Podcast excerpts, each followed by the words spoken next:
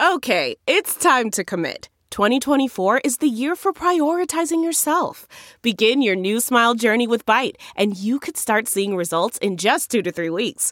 Just order your at home impression kit today for only $14.95 at Byte.com.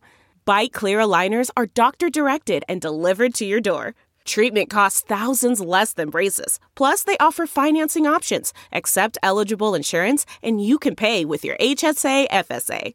Get 80% off your impression kit when you use code WONDERY at Byte.com. That's B-Y-T-E dot com. Start your confidence journey today with Byte. Hey there, good morning, and welcome here to Just the News AM. I am Carrie Sheffield, and glad you're here with us. I am home for the holidays and hope that you are too and enjoying some good time, relaxing time with your family and friends. But as we know, the news never sleeps. And so joining me is Congresswoman elect Lauren Boebert. She's from the great state of Colorado. She's a Republican, and we're going to talk about a lot. Good morning. Good morning. Thanks so much for having me. So, walk us through your plan because you plan to challenge the Electoral College vote for Joe Biden. Right now, on December 14th, Biden got 306 votes compared to 232 for President Trump. And so, by this metric, Joe Biden is the victor. Walk us through your plan. We had Congressman Mo Brooks on this program previously to walk through the program, but what's your perspective? What's your strategy? Well, Congressman Mo Brooks is the expert, and he is who I'm going to uh, for advice in this. Uh, but just to put it plain and simple, uh, the American people know that there's something funny that's going on with this contested election. Uh, we know that Joe Biden is not more popular than Hillary Clinton. We know that Joe Biden is not more popular than Barack Obama, unless we are going to go with the, the narrative that Joe Biden is actually who carried President Barack Obama over the finish line uh, to receive his uh, record vote.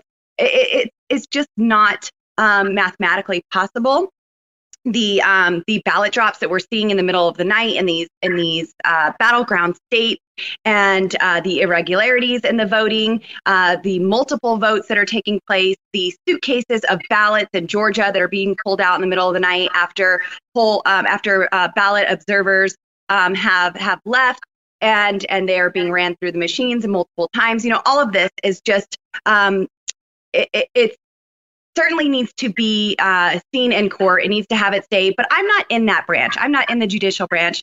Uh, I am in the branch of government that has a duty to fulfill on January 6th. So I will be objecting to the electoral votes in the states where that we have seen these irregularities and ensuring the integrity of elections that take place in America is essential to our republic. Several states removed voter safeguards during the 2020 elections that violated provisions in their respective state constitutions and the United States Constitution. And as a representative sworn to defend the United States Constitution, it is my responsibility to object to the Electoral College results that were recorded under these circumstances. And so, when it comes to, we're looking at the mechanics of how this would happen. So, the objection happens, you need to have somebody in the Senate who will sign off also. And then if that happens, it triggers two hours of debate. First of all, do you have someone who is certainly on the record in the Senate? Because we heard from Tommy Tuberville that he says that he is considering it. But do you have someone definitely locked in? And then after that, it'll go to two hours of debate, but then it goes to a vote. So what's your strategy? Because you're going to be in the I mean, the Republicans are currently in minority right now, and you will be again in the new Congress. Mm-hmm. So how are you going to overcome this? Because it has to have a majority to proceed. You're absolutely correct. And uh, we do hope that there will be a, a senator that comes on board and uh, says, we are not going to acquiesce to this. We are not going to just sit idly by and um, and let our republic fall apart. Um, we are hoping that Senator uh, will be the one um, who who co-sponsors these objections to to bring it to the floor for a two-hour debate. Uh, but we there are multiple conversations going on on a daily basis with senators, um, encouraging them to stand strong for the American people. And and really, the American people are the answer uh, to what happens on January 6th. We need a groundswell of millions and millions of patriots calling their congressmen, calling their senators, and saying uh, they need to object to these states like Arizona, Pennsylvania, Georgia, Michigan, Wisconsin, Nevada, where we are seeing these severe irregularities in uh, in this in the voting process. So we need the American people to write letters, send emails, make phone calls to their congressmen and their senators, even though they're not in those battleground states. But we need all the support we can get to uh, object to these. And I hope that there are some Democrats that come on board. Um, I get I get emails from Democrats on a regular basis saying I voted for Joe Biden and I know that something is not right. Thank you for taking a stand. I, I sat in the Oval Office with President Trump just a few weeks ago, and I told him, don't give up. Don't stop fighting until this election is actually over. I want you to use all of your constitutional authority to the tilt. And uh, if I'm going to tell the President of the United States to do that, I'm certainly going to do my part. Uh, this is my part, January 6th. I play an important role, and uh, the American people deserve secure and fair elections. And unfortunately, the 2020 election was neither of those things. I will be voicing my objection on January 6th. So, when it comes to the House vote, who are some of the House Democrats? Are you targeting specifically House Democrats to come over and swing over? Do you think there are some vulnerable Democrats? Give us some names. So I don't want to throw anybody under the bus uh, just yet. I want them to be able to come out and, and say why they would they would come out. Um, there has been uh, there have been a couple of conversations on my end uh, with Democrats, uh, but you know that that really does need to be their choice to come out and, and say this is why I am standing for a secure and and fair election. Uh, you know, it, it's funny right now. We we have a lot of Democrats in the media, left leaning media, um, and and and liberals who are accusing Republicans right now of the things that they've been guilty of for at least four years now. Um, we well, I want to ask you about that. Of, I, I, I want to ask you about that specifically on the electoral challenge. Talk about this question of a double standard, specifically in the media, because Democrats have done the same thing that you say you're planning to do in 2001, 2005, and 2017, where they challenged mm-hmm. the Electoral College in Congress against the Republican. And now the media is saying that what you're doing is treasonous, that it is undermining democracy. What's your response to that? Uh, well, I, they're masters of projection and messaging, and they they get buzzwords. And as soon as one uh, leads with a buzzword, they all follow. And I, I really uh, would love to see the Republican Party join in agreement like the Democrats do when it comes to these things. Uh, but right now, uh, yes, they're they're accusing Republicans of um, of seditious acts with this because we are following the Constitution. But as you mentioned, we've seen the Democrats challenge the electoral vote in 2001, 2005, 2017. And so this isn't something new. This isn't something that we've just created. This is in the Constitution. And um, I'm excited for it to go to the House for a final vote. Um, in, in the 2020 election, numerous states changed their voter procedures without the approval of their respective state legislatures. In several instances, uh, they they extended even the time uh, for people to vote and return their mail-in ballots well past election day. And, uh, All right. and, and there was a lot of fraud that was involved in that. We got to leave it right there. We're going to commercial break. We'll the comfort of your favorite seat is now your comfy car selling command center, thanks to Carvana. It doesn't get any better than this. Your favorite seat's the best spot in the house. Make it even better by entering your license plate or VIN and getting a real offer in minutes. There really is no place like home. And speaking of home, Carvana will pick up your car from yours after you finalize your offer. Visit Carvana.com or download the app and sell your car from your comfy place. Hey there, and welcome back here to Just the News AM. I am Carrie Sheffield, and glad you're here with us this morning. We are back with Congresswoman elect Lauren Boebert. She is from the great state of Colorado. Good morning again, Lauren. Good morning. So I want to hear more about your plan because you reportedly have said that you plan to carry a Glock at the Capitol. Walk us through that. Absolutely. Uh, well, Carrie, as you know, DC has a violent crime problem. Uh, their violent crime rate is 158% higher than the national average. Uh, there have been uh, at least 180 homicides so far in 2020, and that's a 20% increase from last year, and we're in the midst of a pandemic and a shutdown, uh, a, a lockdown in Washington, D.C., and crime is still rising. I need a way to defend myself. Uh, I, am not sure what the average person thinks uh, a day in the life of a United States congressman is like, uh, but I don't go to work in an armored vehicle. I don't have police escorts. I am my security. So I will be walking from my home to the the Capitol each and every day that I work there, and I need a way to protect myself. I uh, proudly open carry when I'm home in Colorado uh, because that's how I I choose to defend myself. When I started carrying, uh, a, a, real life uh, instance happened. A man was brutally beaten outside of my restaurant and lost his life. There were no weapons involved. Uh, this was uh, one man dying at the hands of another. And I needed a way to protect myself, to protect the people that were around me. And so that's when I took advantage of Colorado's open carry laws. In Washington, D.C., I will bring that same protection with me. I've already gone through the Washington, D.C. requirements for their concealed carry uh, classes, their courses. I've taken those. Um, I've gone out shooting and had a great time doing that. And uh, now I'm, I'm waiting for my concealed carry permit to arrive so I can conceal on my way to the Capitol and on Capitol grounds. Interesting. And when you say you're waiting for your permit to arrive, do you think you're going to be waiting longer than usual? What what's the is there an established statutory wait period or are they going to drag you out? Uh, so I, I, believe that they have 128 days uh, to give that to me, but we we were hoping to get this expedited um, since I've been extremely vetted and uh, and gone through the courses. Uh, so we were trying to get that delivered a little bit sooner than 120 days, um, but hopefully it'll arrive before June 3rd or January 3rd when I am uh, sworn in. That would be fantastic. Um, but if not, um, then I will take extra precautions and uh, and and just make sure that I am safe uh, in in traveling to the Capitol. I know that there are currently other members of Congress who have their permits, uh, so maybe I'll just hang extra close with them. And what do you say to those who say, there are Capitol Police everywhere. This is excessive.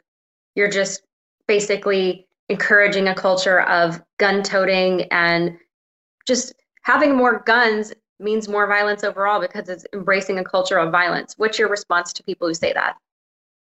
Um, I would say that all of that is uh, is is false. Just because we have Capitol Hill Police there uh, doesn't mean that they're going to be there in the instant that I need them. I've I've walked the halls of uh, of Congress and uh, they're not uh, around every single corner and and walking side by side with you um, in in in the hallways. And besides that, in order to carry on my way home or on my way to work, um, I have to have it there on the hill. So if I can't c- carry on the hill, then I can't carry at all. Uh, it's it's really funny how the same group of people who have been shouting defund the police all year now want me to rely on police officers uh, for my safety if I were to be in imminent danger. You can't have it both ways. And that's why we are seeing such an, an, increase of new gun owners in America uh, because they are seeing that there's an entire party who would shut down uh, our our police if given the opportunity to. Um, all year we've been hearing uh, to to dissolve, dismantle, and disband our police officers and and defund them.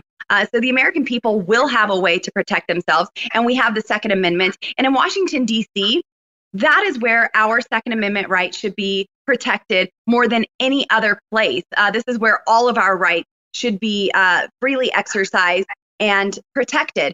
So I will be carrying my firearm. And, uh, you know, maybe we need a history lesson on the congressional baseball game practice where a man opened fire uh, against members of Congress. And Whip Steve Scalise was critically injured and almost lost his life. There were Capitol Hill police present that day, but that's because Whip, Whip Scalise was there. Because of his leadership status, status, Capitol Hill police were present and able to neutralize the threat. Had he have not been there, all of the other members would have been vulnerable to that attack uh, because they would have not had the protection of the Capitol Hill Police present.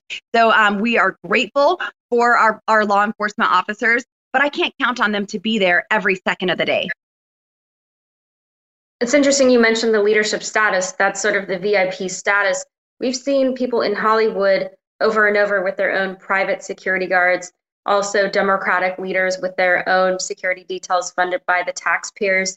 Talk a bit about this double standard of private security for me or public security for me, but not for the the regular folk.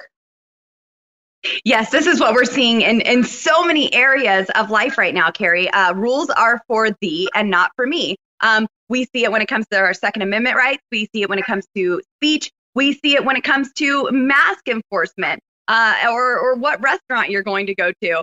Uh, and, and so we're seeing this all over the country. And I think a lot of Americans are frustrated at that and are beginning to rise up and, and stand up to these politicians who, uh, who are taking advantage of, of the system and, and suppressing the American citizen. I saw it firsthand with Robert Francis O'Rourke. One of my first political experiences uh, was me as a citizen, as a mom, as a gun toting American. I drove down to Robert Francis O'Rourke's presidential campaign rally uh, to confront him on his Second Amendment stance. He had just told everyone, hell yes, we're going to take your AR 15s and your AK 47s. He told us all, we are taking your guns. And so I drove three hours to his rally with my Glock on my hip to tell him, hell no, you're not. And at that rally, he had uh, officers with, with sniper rifles on the roof of the building, uh, a complete secure detail around a security detail around him. And uh, in the same breath, he is wanting gun confiscations of American citizens and wants us to be defenseless. Uh, we've all seen the tragedies that happen in gun free zones where victims are left defenseless. And um, I think that that's the narrative that we need to bring back to the, the surface. I don't differ in my heart uh, when it comes to gun violence and uh, school shootings, mass shootings. Um, I, I, I, differ with Democrats um, on this issue with data.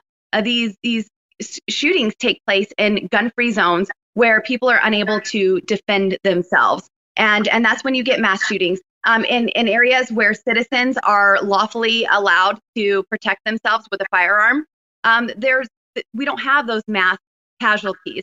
The average number of deaths are two. The first victim and the shooter because there is an armed citizen president uh, present there to neutralize the threat. Uh, so I, I, think an armed society is a polite society, and it's something that we can begin to uh, normalize once again.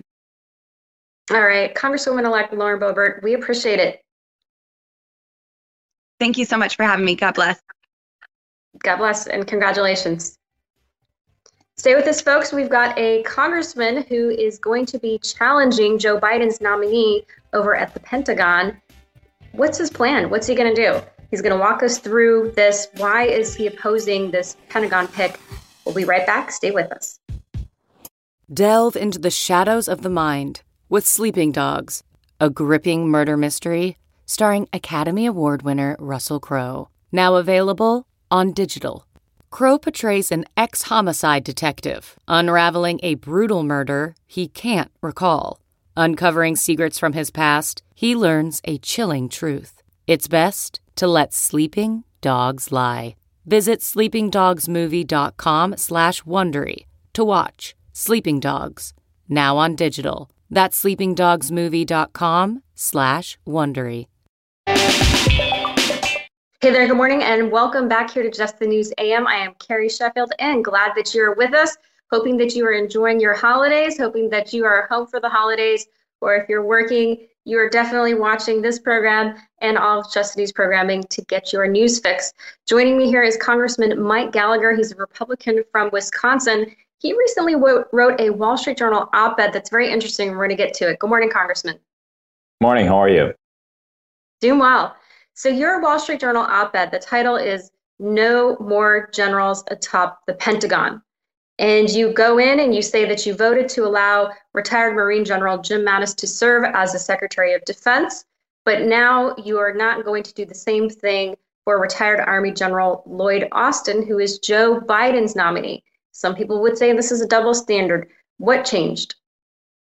Well, in 2017, when we voted to change the law, uh, the National Security Act, prohibition on former generals serving who haven't had a originally a 10 year cooling off period. Now it's been changed to 7 year it was the first time that this exception had been made in multiple decades over 50 years. The last time was general george marshall. And so it didn't seem at the time like we were creating a trend. It seemed exceptional. But now we, as Senator Jack Reed, the ranking member on the Senate Armed Service Committee, pointed out, we should not do this more than once in a generation. But now we're considering doing it within the span of four years. And I do think that that will undermine the norm of civilian control of the military. The second thing, as I argue in the piece, I think as General Mattis' experience reveals, the skill set necessary to be a successful combatant commander or general officer is not necessarily the same skill set that one needs to be a successful Secretary of Defense, particularly at a time when we are going to have to make incredible changes to the Pentagon bureaucracy in order to posture ourselves to deter the Chinese Communist Party by denial. It's going to require someone who's comfortable with advocacy, someone who's comfortable with engaging in debates, not only with Congress, but also within the executive branch, within the White House. And that's not something that general officers are necessarily trained to do. They're trained to sort of salute, carry out the mission, and not engage in that fray. And so I just think we need to be mindful of what we've learned from the recent experience. And also, I think it's fair to say that General Austin, while incredibly accomplished, while a true patriot, does not bring to this job a true expertise with the primary region of the world we're concerned with, which is the Indo Pacific. You mentioned that in your piece. So you said that General Austin's background has been primarily the Middle East. And you said that China is really where we need to pivot, where we need to focus our attention. Who would you say instead? Who would you say would be a better fit who has more experience with China? Well, certainly, uh, I think the leading uh, contender uh, prior to General Austin, Michelle Flournoy, has an established track record of uh, multiple publications recently on how we posture the Department of Defense in order to deter China. She actually articulated something in a recent Foreign Affairs article uh, that it, that I, as a Republican, get behind, which is to say we need the explicit goal of creating a navy and a naval posture in the Indo-Pacific where we have the ability to sink the entire PLA Navy within 72 hours. That's actually a, a worthy goal. So that's one option. Uh, I don't know what other names uh, the Biden team has uh, on their list right now. Uh, and I'm certainly open to uh, and I hope General Austin, when he comes before the Armed Services Committee, will make a forceful case not only for prioritizing China, but in specific detail how he intends uh, to do that. Uh, because really, this is the grand strategic change we need to make right now. After two decades of prioritizing counterterrorism and counterinsurgency in the Middle East, we now have to prioritize great power competition in a different region of the world, the Indo Pacific. And whoever the Secretary of Defense is, is going to have to hit the ground running. It needs to establish relationships with our key allies there, establish relationships with non aligned countries like Vietnam and India. We're going to have to deepen those partnerships, and we need to have a clear eyed assessment of what we're dealing with in the Chinese Communist Party. So you're planning to vote against him. What's your strategy, though? Because you're a Republican, you're in the minority. Do you think this will have any effect? And more to the point, I'm in the House, so we're not in the confirmation business, but we will get a vote right. on on the waiver. Uh, now we have had prominent Democrats on the Armed Services Committee. Uh, my fellow Marine Seth Moulton recently came out and said he's not going to support a waiver. Uh, we have a uh, a large number of Democrats that most, you know, the overwhelming majority of Democrats back in 2017 did not support the waiver for Secretary Mattis. So I think they're going to have to explain why they suddenly support the waiver for General Austin right now. And so I think there is a chance that we get a lot of Democrats to come our way. Uh, and I think we'll certainly get a lot of Republicans on the Armed Services Committee and throughout the caucus who are concerned about the precedent we're setting with waiving the law uh, so quickly in a short uh, period of time. And then I would go one step further. I think it's worth us going back in this year's National Defense Authorization process and reinstating the 10 year cooling off period as opposed to the seven year cooling off period right now. Uh, I think it makes sense. I'm not quite sure why we we reduced it by three years, and I think that would send a strong signal that we're really serious about restoring the norms of civilian control of the military. The final thing I'd say is we really need to be careful about what I see as this increasing trend of former retired general officers and flag officers um, adopting very political roles, uh, speaking at conventions for both parties, uh, and certainly for civilians to sort of use general officers as political props, I think sets a bad standard for civil military relations. So, legally, if, let's say hypothetically, you pick off enough Democrats to oppose the waiver in the House, is the Senate legally allowed to just go ahead and confirm, or do they need that waiver? They need that waiver. It would be illegal uh, for General Austin to serve. I mean, I guess, you know, as I've learned over the last four years as a non lawyer in Congress, lawyers can come up with elaborate justification to do pretty much anything. But I think a plain and honest reading of the statute and, and the Constitution would suggest that it would be illegal to confirm because it would violate the National Security Act of 1947, even in its uh, amended firm, uh, form. Uh, so uh, that being said, you know there there are plenty of other uh, candidates uh, that that Biden could choose from. Um, he may want to even look to uh, a Republican if he's serious about a unity administration. I'm not sure his own party would let him do that, but um, you know I think this is just a critical moment and one of the rare areas of bipartisanship uh, in Congress at a time when the country is very bitterly divided is uh, on the issue of China. Uh, um, you know, p- colleagues uh, of mine in, in Congress, uh, the Democratic Party and the Republican Party on the Armed Services Committee all agree with the basic logic in the national defense strategy and the national security strategy, which suggests that our primary threat is China, uh, and it's not even close. And therefore, we need to build our military deterrent in order to reflect that.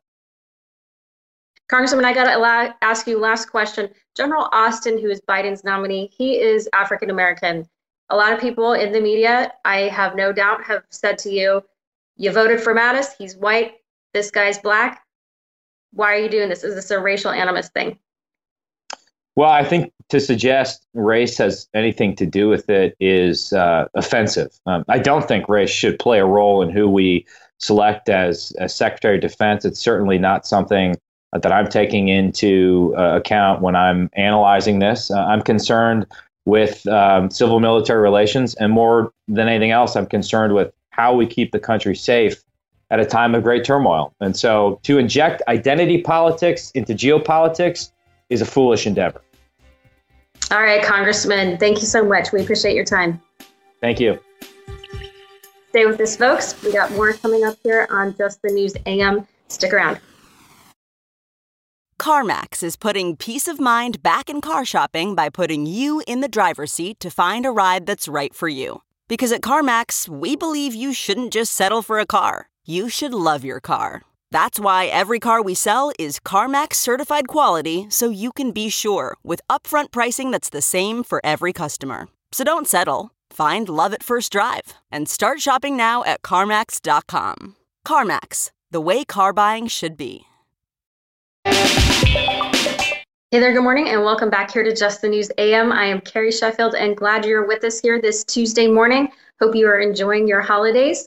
So, a group called Democrats for Life in America announced the content of a bill on Facebook and an online petition. This bill was called is called the Late Term Abortion Ban Act, and it's one that was sponsored by Tulsi Gabbard, Congresswoman in the House. It's a bill to block abortion of fetuses who are capable of feeling pain. Joining me here to discuss this is Kristen Day. She's with Democrats for Life. Good morning, Kristen. Good morning. Thank you so much for having me on today. Good to have you. So, walk us through this bill and your work. Did you work directly with Tulsi Gabbard? No. So, this type of legislation has been uh, around, and states have been trying to pass it and recognize that a baby in the womb um, does have feelings and can um, feel pain.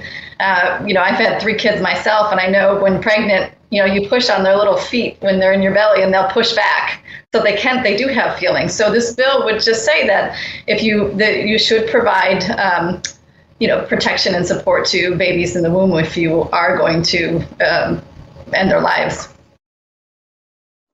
So the bill itself, a congressman who's congresswoman who is a Democrat introduced it, but Democrats overall, it's in the platform, is a pro-abortion party. What chance do you think this has of getting anywhere? Well, probably not this session because her term ends just in, in, on January 3rd. So, but for us, it was very encouraging to see, uh, you know, a presidential candidate former presidential candidate like Tulsi Gabbard come out and recognize that what a majority of Democrats do believe that you know a majority of Democrats are opposed to late term abortion. A majority of Democrats do believe that we should provide protection to babies, um, especially if they're born alive following an abortion or um, whether they're aborted late term, um, they still should be provided all the you know protection that um, you would any other human being. So we're just excited that she recognized um, this fact and put it out there. Um, for, for, to have discussions uh, in our party about the importance of protecting life at all stages. So this bill would outlaw abortion after 20 weeks of pregnancy unless the mother is at risk for severe health repercussions or loss of life if an abortion is not performed. What about people who would say, why 20 weeks? Why not right from conception if you believe this is a, human life at stake? Right. So a lot of, um, you know, a lot of people in the pro-life movement would like to see abortion ended altogether. But I think it, when you are looking at the issue of uh, putting limits on it, uh, 20 weeks is very reasonable because babies can survive um, if born. Um, if, if, given the opportunity to live, they might need um, some medical attention. But, you know, if you look at a, a, baby at 20 weeks in the womb, they're fully formed. There's no doubt that this is a human, living human being that should be uh, protected, not aborted. So uh, it's um, you know, I think it's mainstream. It's a mainstream position. A majority of people would agree upon this. The Democratic leadership is, is out of touch with majority opinion on this issue, and we would encourage, uh, you know, the next Congress to really look at this seriously and try to provide protections to these babies and these mothers who deserve more than abortion. So you seem to be an endangered species because, well, you're a woman and when you look, for example, at a female Democrat who's trying to run for Congress, the money, the fundraising, Emily's list, the big juggernauts of money, they are explicitly for pro abortion women. What do you say to a pro life female Democrat or, or male Democrat for that matter who says, wow, I am an endangered species? We saw this in a race in Illinois where it was a pro life Democrat who was primaried by someone who was pro abortion and she beat him you seem to be an endangered species. What's your message for pro-life Democrats about their chances of whether to run or not? Maybe maybe they give up and they run as a Republican. What's your message to them, and then what's your message to your leadership? My message to Democrats who are pro-life is stop backing down. Stand firm on what you believe. Uh, you know, I think people like Dan Lipinski, who stood up for life for preborn babies, it, he is a real Democrat. And I have seen more just really courageous candidates all around the country who are standing up um, to the party and standing up for life. So I would encourage anybody who in the Democratic Party who's thinking about running and is pro-life, don't change your position. Let's change the party to be consistent with its position in protecting the vulnerable. You know, nobody is more vulnerable than a baby in the womb, and there's no reason on this planet why the Democratic Party shouldn't be advocating to protect those babies and providing support for women. I think we see a lot of um, talk about protecting access to abortion and reproductive rights for women but we don't see anybody really talking about protecting access to parenthood and the opportunity to parenthood. You know, we send women to abortion clinics and say that is the answer. What about equal access to being parents? And I think that's something that my party should be fighting for. Let's look for ways where we can support women so they don't see abortion as their only choice. And those, that's very quick, consistent we were prom- values. Yeah. So we were promised this concept of safe, legal, and rare by Democrats like Bill Clinton. But we've seen the number of abortions has been going up uh, in recent years. I mean, there has been a downtick, but it's uh, it's overall we're talking 60 million babies who have been aborted since Roe v. Wade. That's quite a number. That's that is not rare. Let's just put it that way. Journalistically speaking, 60 million abortions is not rare. So was this just something that was given to us by Democrats as a talking point? Real quick and sorry, uh, 30 seconds. Sure. You know, it, yeah, Bill Clinton talks about safe, legal, and rare. Uh, Barack Obama talked about reducing abortion. That's where our party should be focused. We shouldn't be focused eliminating regulation for abortion and making it less safe for women. And that's the trajectory the party's on right now, and it's wrong. We need to change it. All right. Kristen Day with Democrats for Life. We appreciate it. Thank you. Stay with us, folks. We'll be right back with the announcement and Okay, picture this. It's Friday afternoon when a thought hits you. I can spend another weekend doing the same old whatever, or I can hop into my all new Hyundai Santa Fe and hit the road. With available HTRAC all-wheel drive and three-row seating, my whole family can head deep into the wild. Conquer the weekend in the all-new Hyundai Santa Fe. Visit HyundaiUSA.com or call 562 for more details. Hyundai, there's joy in every journey. Hey there, good morning, and welcome here to Just the News AM. I am Carrie Sheffield, and glad you're here with us. I want to talk here now to Amanda Kloof. She's director at the National Inclusion Project. Good morning, Amanda. Good morning. So, I want our viewers to know more about what the National Inclusion Project is. I think its mission is wonderful. It's the end of the year. People are thinking about giving. A lot of nonprofits have their goals where they want to meet their budget. It's been a rough year. So I just wanted folks to know more about what you guys do, maybe think about doing some help here. Absolutely. Um, appreciate the opportunity. Thank you so much. I am the Director of Inclusive Recreation Standards and Accreditation at the National Inclusion Project. And what it is that that means and what we do is we help support and create inclusive recreation opportunities for kids with disabilities and their families. That means opportunities to play and learn and discover and move and connect with kids without disabilities at their local community centers, at their local gyms, at their local museums, zoos, camps, summer camp programs, you name it. If kids are there to play, National Inclusion Project is there to help create a supportive experience for them. So, when it comes to finding and identifying, because you're a national organization, but the kids themselves, sometimes they can be scattered about. How do you think about selecting which sites to have? Well, we pride ourselves on being a partnering organization. So, first and foremost, that means that we rely on folks like you and your viewers to spread the word and let their local Y know who we are and what we do, their local summer camp, their local community programs, especially um, connecting with families who have children with disabilities and spreading the word about our mission and our purpose so that programs can get in touch with us seek out the supports and resources and training that they need so that every child who walks through their doors gets the very best experience possible. And what do you see are sort of the major problems or stumbling blocks? Let's say it's your local Y. What do you see as the most common problem that they don't have the right materials or training? What do you see are the biggest gaps of how to make sure that people are supporting children who have disabilities at their local Y, for example? Really starting with knowledge and awareness. Um, a lot of uh, access simply begins with opportunity for kids who have different needs and building the awareness and providing the education and tools and tips and training to programs and professionals about how it is they can intentionally and meaningfully create inclusive experiences for all kids helps to meet the needs of the kids who need something extra or something different. And it's finding ways to support children's needs as well as their strengths and everything in between. So building that conversation and that foundational knowledge is really the first step. And so when you say they don't have the training, like what specifically and, and are you talking about kids with with autism or down syndrome or just lots of different uh, situations i mean I'm just trying to understand more, put some more meat on those bones of exactly what's the gap that you're filling and, and who are you serving?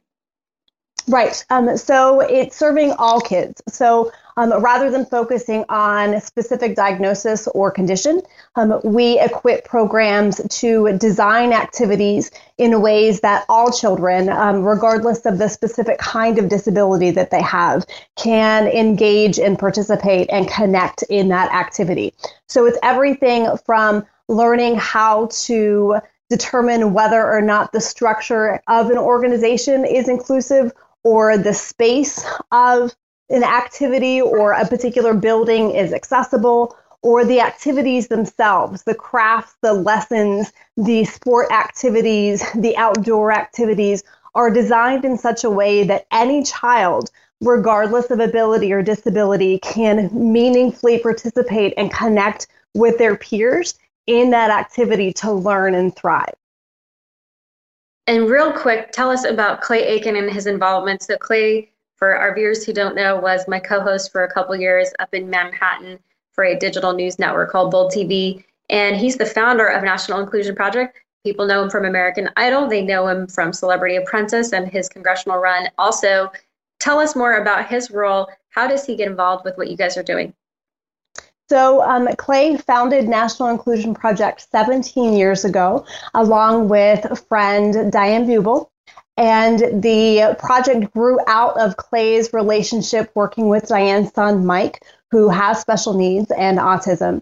And their passion and their mission for creating inclusive recreation and play and hobby experiences for kids like Mike so that at the end of a school day, a child who has special needs can go home and into their community and into their summer camps and into their community organizations and connect and learn and have the same experiences that kids without disabilities have.